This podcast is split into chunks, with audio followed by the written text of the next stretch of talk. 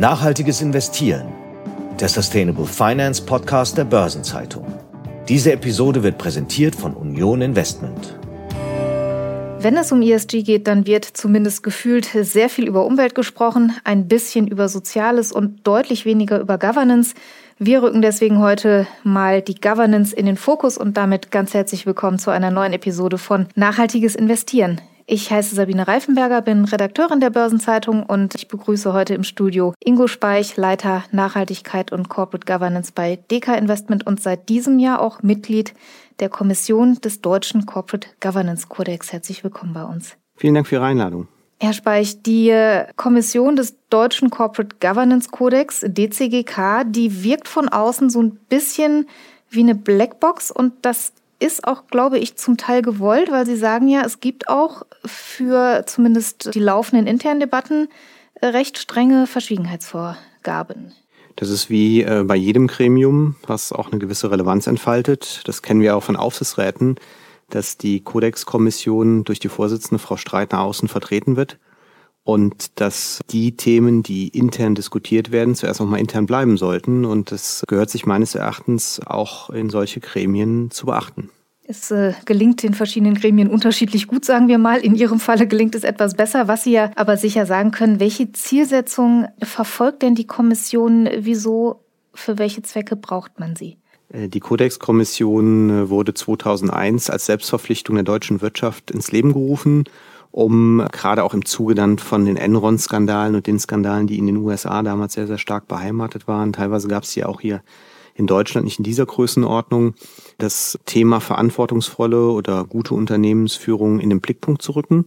Und dahingehend wurde diese ähm, Kommission mit einer Besetzung von 10 bis 15 Mitgliedern ins Leben gerufen, die unterschiedliche Herkunft, äh, Profile haben müssen also mehrheitlich soll die Kommission, so sagen das auch die Statuten, von Unternehmensvertretern, also Vorständen, Aufsichtsräten besetzt sein.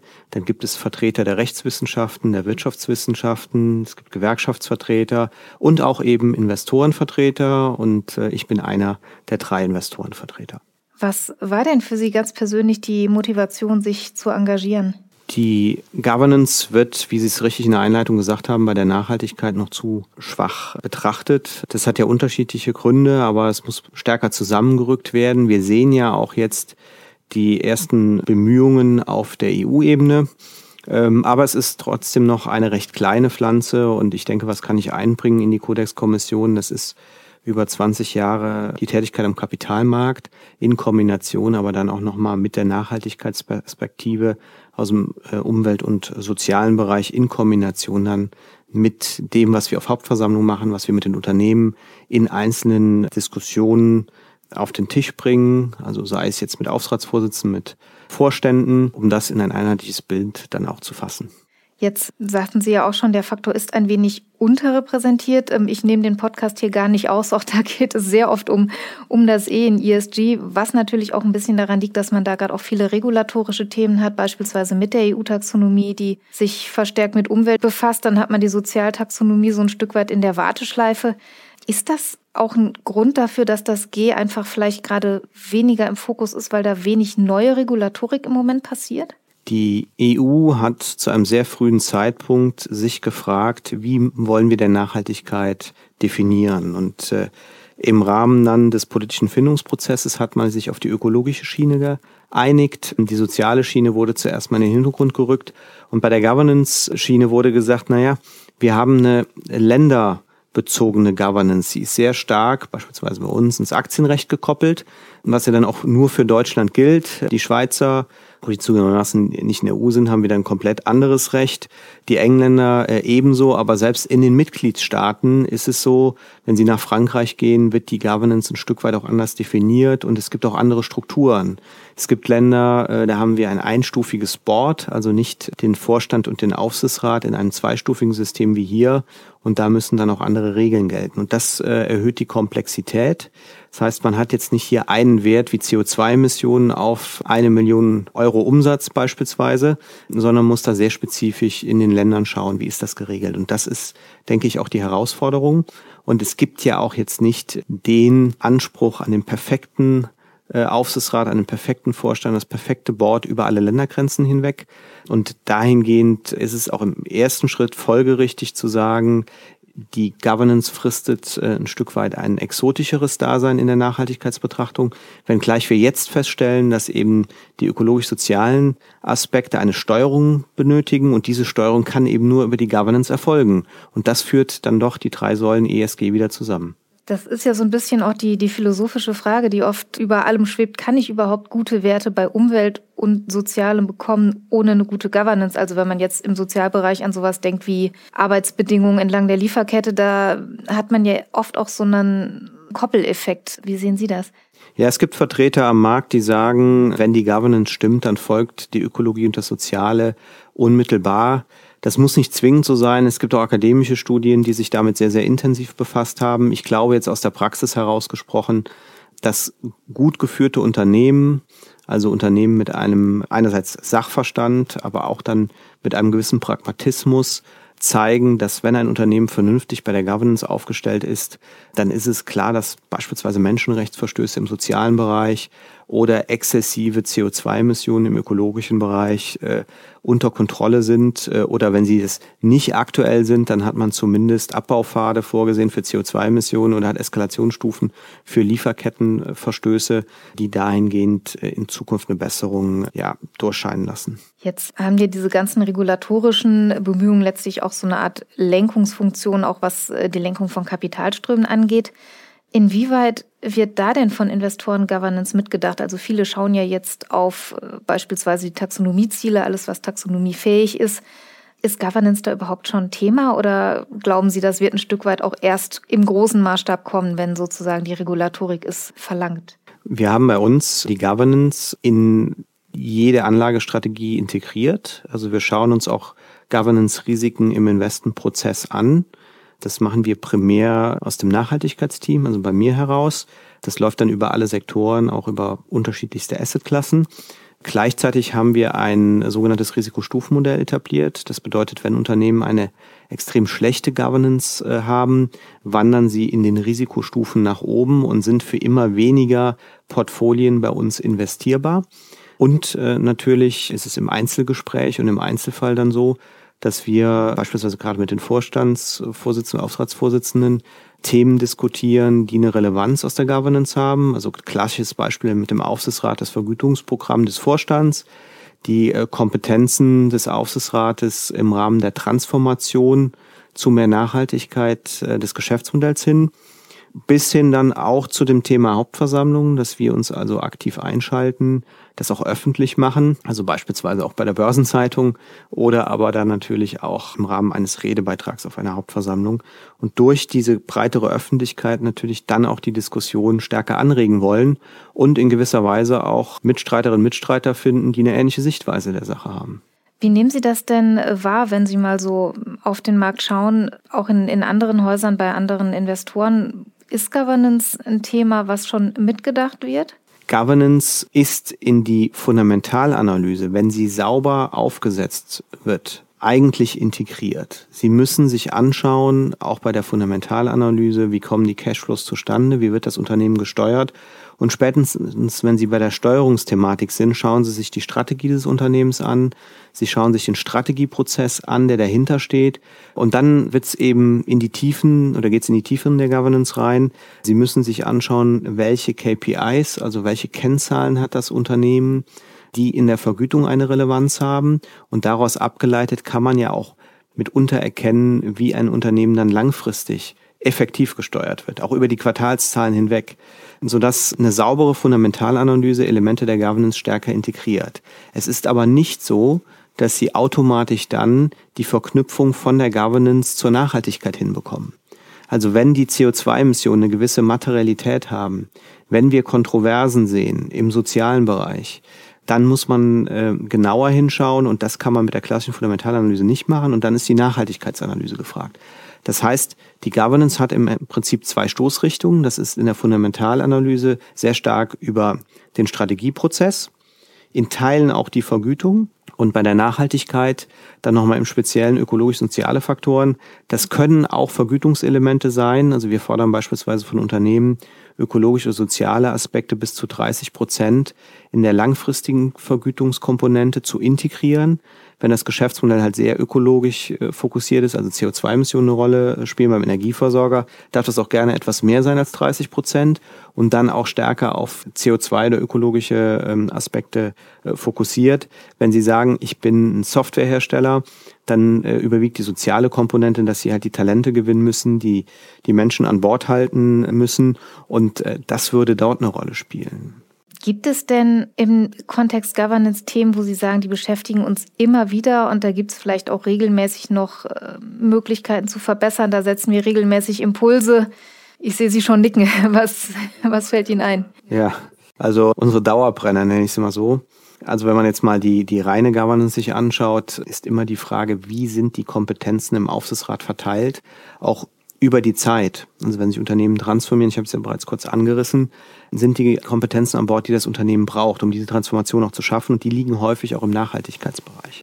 Ein anderer Aspekt ist, den wir uns äh, sehr detailliert anschauen, die Unabhängigkeit von Aufsichtsratsmitgliedern. Also werden auch die Interessen der Minderheitsaktionäre berücksichtigt und gibt es da auch eine gewisse, naja, Berücksichtigung von unterschiedlichen Meinungen. Das geht dann in Richtung auch die, die Diversity-Debatte, die eine Rolle spielt. Also nicht nur auf Geschlecht bezogen, sondern auch äh, Herkunft, Ausbildung und andere Faktoren und äh, führt uns dann auch weiter zu äh, Selbstevaluierungen des Aufsichtsrates, die eine Rolle spielen, die wir sehr detailliert uns anschauen, sofern die wir die Informationen bekommen, aber zumindest im Gespräch mit Aufsichtsratsvorsitzenden thematisieren. Also wenn Sie mich erst auf die drei größten Punkte zusammen fassen lassen, dann ist es erstens Besetzung von Aufsichtsräten, zweitens äh, die Vergütung, also das Räderwerk, was dahinter steht. Und das äh, dritte wäre im Prinzip die Binnenorganisation. Also wie ist ein Aufsichtsrat aufgestellt? Welche Ausschüsse gibt es? Wie sind diese besetzt? Und was bedeutet das dann letztlich für die Kompetenzen äh, und für auch kritische Auseinandersetzung mit dem eigenen Tun? Dieses Thema auch gerade der Aufsichtsratsbesetzung ist ja eines, wo regelmäßig auch evaluiert wird, gibt es die richtigen Kompetenzen, beispielsweise im ESG-Bereich sind da genügend Experten an Bord. Ist ja auch immer die Frage, wo finde ich die denn? Habe ich überhaupt schon genügend oder habe ich dann wieder die Ämterhäufung, weil ich will ja nicht den einen ESG-Experten, der es erwiesenermaßen ist, in 20 Unternehmensaufsichtsgremien sitzen haben. Ist das ein Stück weit vielleicht auch noch ein Konflikt oder müsste man den Suchradius etwas erweitern, um das zu umgehen? Also neulich hatte ich eine Diskussion mit einem großen DAX-Unternehmen, dem Aufsichtsratsvorsitzenden des Unternehmens, der zu mir sagte, wir sind ja schon immer Nachhaltigkeit und wir haben diese Nachhaltigkeit auch in der DNA der Aufsichtsratsmitglieder. Das ist äh, mitnichten so. Die Nachhaltigkeit äh, hat eine massive Bedeutung erlangt, nicht nur über die Regulatorik, auch nicht nur über das veränderte Kundenverhalten, sondern das, was wir im Klimawandel oder anderen Themen sehen, sind ja exponentielle Prozesse, die also gerade richtig hochschießen und man kann die letzten fünf bis zehn Jahre nicht nach vorne extrapolieren, sondern wir stehen vor neuen Herausforderungen und damit muss sich eben der Aufsichtsrat auseinandersetzen. Deshalb fordern wir auch eine branchenspezifische Nachhaltigkeitsexpertise, dass es auch bewusst für die jeweilige Branche berücksichtigt wird, dass es in die Investitionsplanung mit reinkommt, in die Strategie, in der Strategie stärker verankert wird und vor allen Dingen, dass es äh, nicht als regulatorische Bürde, nämlich das Reporting im Prüfungsausschuss liegt, sondern äh, dass man es als Chance begreift, auch im Plenum zu diskutieren und den Vorstand dort auch äh, herauszufordern. Das ist das Elementare und das sehen wir leider aber auch bei vielen DAX-Gesellschaften noch nicht ausreichend abgebildet. Wenn Sie mal schätzen müssten, was glauben Sie, wie viel Prozent der Unternehmen haben da schon die Expertise in dem Maße, wie Sie es für sinnvoll halten würden? Das ist sehr schwer, das jetzt an einer Zahl auszumachen. Äh, es gibt äh, Unternehmen, die sich äh, sehr, sehr stark gegenüber der Nachhaltigkeit zeigen, die also schon recht weit sind für ihre Branche. Aber grundsätzlich denke ich, bei fast allen Gesellschaften besteht noch Nachholbedarf. Man kann davon ausgehen, dass 40 Prozent der DAX-Gesellschaften, das ist jetzt ein reines Bauchgefühl, dass rund 40 Prozent der DAX-Gesellschaften sich schon deutlich aufgemacht haben und das auch in Profilen glaubhaft dokumentieren und bei vielen anderen ist halt noch Nachholbedarf vorhanden. Also die Herausforderung, die wir hier haben, ist, in den Aufsichtsrat hereinzuschauen. Wir sehen ja keine Aufsichtsratsprotokolle. Und wir müssen anhand von externen Datenpunkten ermitteln können, wie stark setzt sich denn jetzt dieses Gremium auch gerade mit der Nachhaltigkeit auseinander und die Berichterstattung dazu, wenn Sie sich den Governance-Bericht anschauen eines Unternehmens, ist äh, wenig aussagekräftig. Und wenn man in die Kompetenzmatrix reinschaut, die ja jetzt auch äh, stärker von Unternehmen äh, in Schaufenster gestellt wird, also die Kompetenzmatrix des Aufsichtsrates, stellt man fest, dass dort doch recht viele Kreuze bei der Nachhaltigkeit sind, ähm, die unseres Erachtens in der Form nicht angebracht sind. Wenn Sie sagen, die Governance-Berichterstattung in den Unternehmen ist oft noch wenig aussagekräftig, was müsste denn passieren, damit man da auch wirklich mehr Substanz hat und nicht nur drei schöne Worthülsen, in denen dann die Sachen stehen, auf die man sich vielleicht im Konsens äh, grundsätzlich mal geeinigt hat? Also die Nachhaltigkeitsberichterstattung an sich hat sich deutlich, deutlich verbessert. Wir werden auch mit CSRD dann nochmal, denke ich, einen Schub bekommen. Hier in unserem speziellen Fall geht es ja um die Nachhaltigkeitskomponenten der Governance, die ähm, beispielsweise ähm, in der Erklärung zur Unternehmensführung auch hinterlegt sein könnten, was die wenigsten machen. Sie kann im Governance-Bericht äh, hinterlegt sein und dort äh, auch detailliert aufgegriffen werden, inhaltlich auch jetzt deskriptiv gesprochen. Man kann dort auch erwähnen, in welchen Sitzungen sich man Nachhaltigkeitsthemen beschäftigt hat. Man könnte die Kompetenzprofile, die man hat, und auch die die Kompetenzmatrix ähm, könnte man noch mit mehr qualitativen Aussagen versehen. Es gibt ja auch nicht die Nachhaltigkeit. Ist es jetzt die ökologische, soziale Nachhaltigkeit oder was für eine spezielle Nachhaltigkeit hat denn eine Relevanz? Äh, also da äh, haben sich die Unternehmen noch nicht richtig auf den Weg gemacht und das fordern wir jetzt auch zunehmend ein. Was glauben Sie denn, woran das liegt? Das ist ja, könnte man sagen, auch ein Stück weit eine vertane Chance, wenn man da was Allgemeingültiges hinschreibt ist, fehlt da auch oft vielleicht noch die Idee oder ist es einfach ähm, die Sorge, was Falsches äh, zu formulieren? Warum wird das so wenig, ja, warum wird das nicht detaillierter genutzt? Also erster Punkt ist die mangelnde Sensibilisierung, dass das einfach nicht so auf dem Radarschirm ist wie vielleicht Finanzberichterstattung. Das zweite ist, so banal das jetzt klingen mag, äh, häufig werden diese Berichte von Juristen verfasst, die nicht allzu nah an dem Thema sind. Und wenn Sie dann noch einen Aufsichtsratsvorsitzenden haben, der vielleicht das nicht aus seiner aktiven Zeit so kennt als Vorstand, also viele Aufsichtsratsvorsitzende gerade von großen Gesellschaften waren ja auch in der Vorstandsrolle vorher und das Thema damals noch nicht so auf der Agenda war, trägt das auch äh, einen Beitrag. Und der dritte Punkt ist in der Tat, dass Sie eine gewisse Unsicherheit haben, auch eine Rechtsunsicherheit wenn ich da jetzt etwas reinschreibe, wie gehen die Aktionäre, wie geht der Stakeholderkreis, mal breiter formuliert, damit um, weil die Nachhaltigkeit sich ja auch sehr, sehr stark gerade wandelt, auch durch die Regulatorik. Und da scheut man dann doch lieber mal das Risiko und sagt, weniger schreiben ist besser als zu viel. Wenn wir uns mal ESG nochmal als Dreiklang vorstellen, glauben Sie, dass wir an einem Punkt sind, wo alle drei gleichberechtigt sind? Wäre das überhaupt wünschenswert oder sagen Sie, wenn ein bisschen Schwankungen sind, ist es vielleicht gar nicht so schlimm? Wo, wo glauben Sie, sind Sie und wo würden Sie sozusagen gerne hin von der Staffelung? Grundsätzlich schauen wir uns ESG sektorspezifisch an. Das bedeutet Unternehmen, die halt eine sehr, sehr hohe Sensibilisierung im Umweltbereich haben, also hohe CO2-Emissionen haben. Da sollte auch äh, in unserer Analyse und in der Berichterstattung des Unternehmens die Umweltsäule hervortreten. Wenn die soziale Säule wichtiger ist, sollte man diese hervorheben oder denken Sie nur an den Finanzbereich, beispielsweise bei Banken. Da ist die Governance-Säule elementar. Und die ökologisch-sozialen Aspekte sicherlich auch wichtig, aber eben nicht so dominant äh, wie die Governance. Und wenn man äh, das berücksichtigt, sowohl auf der Analyseseite als auch in der Berichterstattungsseite, hilft das deutlich weiter. Mir persönlich äh, liegt viel zu viel Fokus auf dem Thema Umwelt was auch regulatorisch natürlich getrieben ist. Sie haben Taxonomie erwähnt, wir haben Klimastresstests der EZB beispielsweise, sodass Aspekte, die genauso wichtig oder vielleicht sogar noch wichtiger sind wie Menschenrechte, ein Stück weit in der Betrachtung nach hinten fallen. Wir sehen eine Kompensation jetzt durch CS3MAD, also durch das äh, europäische Lieferkettengesetz, was ja irgendwo mal ganz früher eine soziale Taxonomie werden sollte. Da wird das ein Stück weit äh, auch mehr nach vorne geschoben. Aber grundsätzlich individuell auf den Sektor schauen und vielleicht ein bisschen weniger Ökologie fokussiert äh, vorgehen, wenn man merkt, dass im eigenen Geschäftsmodell soziale Risiken schon eine Bedeutung haben. Wenn Sie ein persönliches Ziel formulieren dürften, was Sie mit Ihrem Engagement für Governance erreichen möchten, was würden Sie gerne noch umgesetzt sehen in den nächsten Jahren?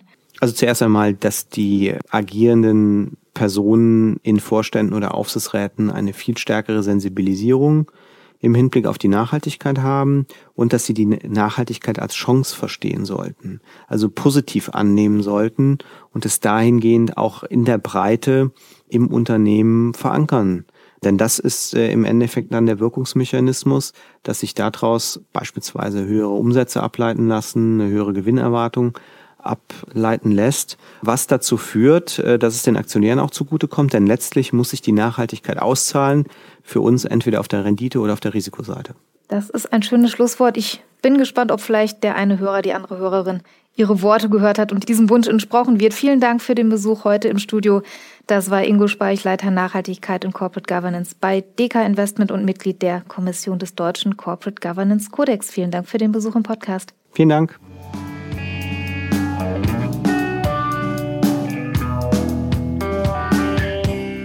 Und für den Blick auf die weiteren Themen, die in den letzten Tagen spannend waren, ist Detlef Fechtner bei mir, Chefredakteur der Börsenzeitung. Hallo Detlef. Hallo Sabine. Detlef, äh, lass uns mal auf einen neuen Emittenten am Markt für grüne Finanzierung schauen. Der Lebensmittelkonzern Rewe, der hat hierzulande rund 3700 Supermärkte und hat jetzt zum Debüt am Bondmarkt eine an Klimaziele gekoppelte Anleihe herausgebracht. Warum hat Rewe sich für diesen Weg entschieden? Also es ist schon eine bemerkenswerte Entwicklung, denn für den Lebensmittelriesen Rewe bedeutet das, dass Nachhaltigkeitsfaktoren auch bei künftigen Anleihen eine Rolle spielen werden.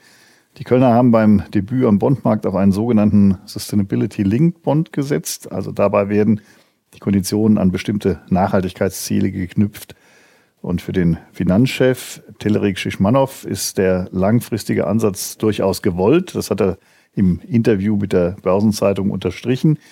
Nachhaltigkeit sei bei Rewe schon lange verankert und als Genossenschaft denke man ohnehin in langen Zeiträumen. Wie sieht denn das Ziel von der neuen Anleihe jetzt konkret aus?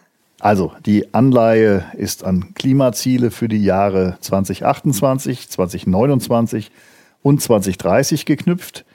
Werden sie verfehlt, gibt es einen Zinsaufschlag um, um immerhin 85 Basispunkte. Der Finanzchef ist relativ entspannt, was das Erreichen der üblichen Emissionsziele angeht, also Scope 1 und Scope 2 für direkte und für indirekte Emissionen.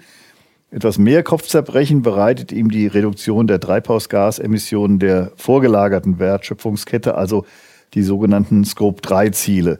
Und wie überall ist dabei die Schwierigkeit, dass Unternehmen die Scope 3 Emissionen eben nur mittelbar beeinflussen können. Dazu muss man wissen, dass Rewe 5000 Lieferanten hat, die bei der Nachhaltigkeitsstrategie nach bestimmten Standards zu berücksichtigen sind. Gerade bei den kleinen und bei den mittelgroßen Lieferanten ist das dem CFO zufolge eine ganz große Herausforderung. Rewe müsse für die Daten Ressourcen aufbauen, um die ganzen Maßnahmen und Berichtspflichten zu erfüllen. Und um das noch zu sagen, daher versucht Rewe so viele Lieferanten wie möglich vom Sinn der Vorgaben zu überzeugen. Es sei wichtig, die Zahlen zu haben, und zwar auf einer gleichen Datenbasis. Jetzt gehört ja zu Rewe auch noch äh, die Discountermarke Penny. Die kennt man ja aus den deutschen Innenstädten auch.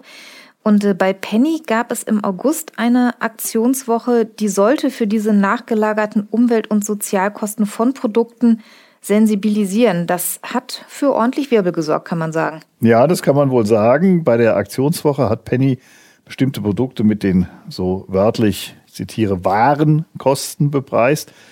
Das geht dann schon in Richtung Scope 3. Die Aktion brachte aber neben Lob auch viel Kritik ein, etwa von den landwirtschaftlichen Verbänden. Da habe es Missverständnisse gegeben, formuliert man es jetzt. Jetzt äh, hast du ja gerade schon gesagt, wenn wir mal nach vorne schauen, dass Rewe sich jetzt mit dieser ersten grünen Anleihe auch schon für künftige Emissionen ein Stück weit äh, festgelegt hat. Wieso ist das so? Naja, es kann ja nicht bei diesem einen grünen Bond bleiben. Und zwar aus einem einfachen Grund. Als ein neuer Green Bond-Emittent macht sich Rewe viel Arbeit, die sich nur dann lohnt, wenn mehr grüne Emissionen zu erwarten sind. Und was der Finanzchef auch gesagt hat, ist, Rewe will beim Thema Nachhaltigkeit ein Vorreiter im Lebensmitteleinzelhandel sein.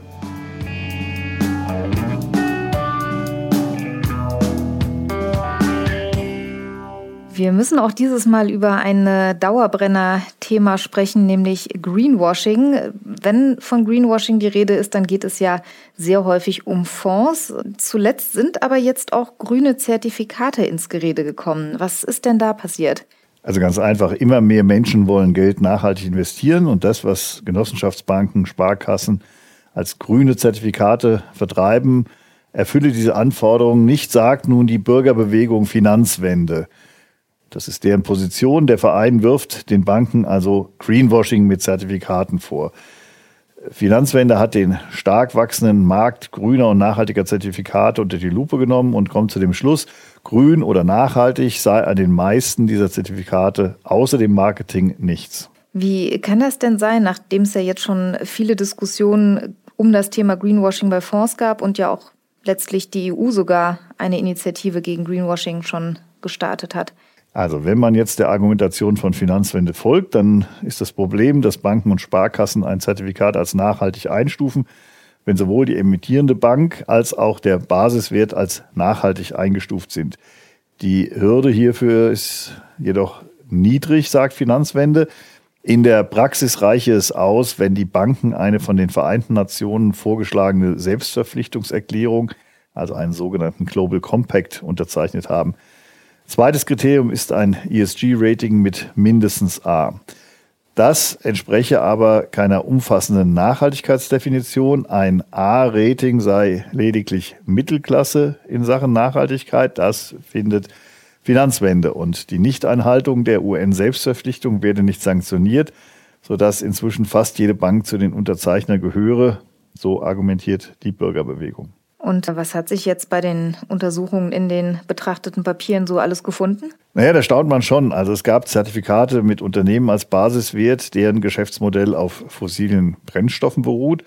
Am problematischsten sei jedoch die Verwendung des durch grüne Zertifikate eingeworbenen Geldes. Das fließe nämlich in einen großen Topf, den die Bank für ihr gesamtes Geschäft nutzt. Theoretisch könnten die Gelder der vermeintlich grünen Zertifikate sogar in Kredite zur Erschließung neuer Ölfelder fließen, so die Beschwerde von Finanzwende. Untersucht wurden Zertifikate von Adressen wie der DK, der DZ Bank, der Helabar, der LBBW und anderen.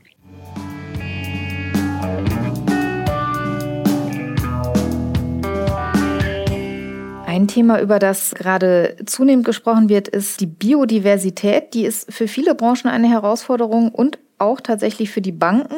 Der Branchenverband BDB, also der Bundesverband der privaten Banken in Deutschland, der hat sich jetzt zum Thema geäußert. Wieso greifen die das Thema jetzt auf? Also der Bankenverband sagt, dass Biodiversität im Vergleich zum Klimaschutz noch eine Nischenrolle spiele. Dabei seien Banken aus verschiedenen Gründen schon heute mit dem Thema Biodiversität befasst. Es geht um die Risiken für das Geschäft und die Auswirkungen auf Produkte im Asset Management sowie auf das Kreditportfolio. Der Bankenverband möchte gerne eine Vorreiterrolle bei Biodiversität spielen. Es geht um die Transformation der Wirtschaft, deren Finanzierung. Gerade Banken könnten Kapital für nachhaltige Wirtschaftsaktivitäten auch im Themenfeld Biodiversität bereitstellen. Warum ist denn das Thema aus Sicht des Bankenverbands so wichtig?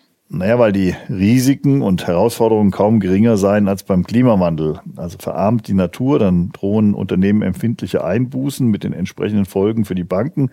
So argumentiert der Verband. Denkbar ist ein Negativszenario, bei dem die Wirtschaftsleistung um 2,3 Prozent pro Jahr zurückgeht, nur durch Schäden an Ökosystemen und Biodiversität. Der Bankenverband will das Thema aber nicht nur als Risiko sehen, sondern auch als Chance begreifen ähnlich wie das jetzt beim Klimawandel mehr und mehr der Fall sei. Das sagt sich ja immer leicht, Herausforderungen als Chance begreifen. Welche Probleme sind denn aus Sicht der Banken die dringendsten bei Biodiversität? Generell wird vor zu schnellen Eingriffen beim Thema Biodiversität gewarnt. Man sollte mit der Regulierung vorsichtig sein, wenn man sich noch in der Experimentierphase befinde, heißt es. Also viele Banken würden auch aus Eigeninteresse aktiv. Bei der Regulierung bestehe im Fall von Unsicherheit eben immer auch die Gefahr einer Fehlsteuerung. Schwierig sei im gleichen Zusammenhang auch das Thema Reporting bei Biodiversität. Viel schwieriger als beim Klimaschutz ist die Berichterstattung zum Einfluss unternehmerischer Aktivitäten auf Artenvielfalt und Ökosysteme. Viele Standards seien noch freiwillig und bei der Transparenz, da sei noch ganz viel zu tun. Als Beispiel für einen messbaren Faktor wurde die Landversiegelung genannt. Das sei ein ganz wichtiger Punkt beim Thema Biodiversität. Also da wird noch einiges auf uns zukommen. Vielen Dank, dass du uns heute mal den Überblick mitgebracht hast. Danke dir, Detlef. Ja, sehr gerne. So, und Ihnen darf ich noch einige Veranstaltungshinweise mit an die Hand geben. Am 7. November findet vormittags hier in Frankfurt der Sustainable Finance Gipfel Deutschland statt. Und um die nationale und die internationale Perspektive geht es dann bei einer Veranstaltung des Sustainable Finance Beirats der Bundesregierung am 16. November. Die bildet den Abschluss des Sustainable Finance Gipfels 2023 und das Event findet online sowie im Finanzministerium in Berlin statt am 16. November von 18 bis 20 Uhr. In derselben Woche am Dienstag, den 14. November, steht dann der zweite Tag der Euro Finance Week im Zeichen der Nachhaltigkeit. Auf dem Green Finance Forum diskutieren unter anderem Emanuel Faber vom ISSB und Sabine Mauderer von der Deutschen Bundesbank. Termin ist am 14. November in Frankfurt und die Links finden Sie in den Shownotes zu dieser Folge. Ihnen viel Spaß auf diesen Veranstaltungen, wenn Sie dabei sind. Und nachhaltiges Investieren gibt es in 14 Tagen wieder. Bis dahin, machen Sie es gut. Das war Nachhaltiges Investieren, der Sustainable Finance Podcast der Börsenzeitung. Diese Episode wurde präsentiert von Union Investment.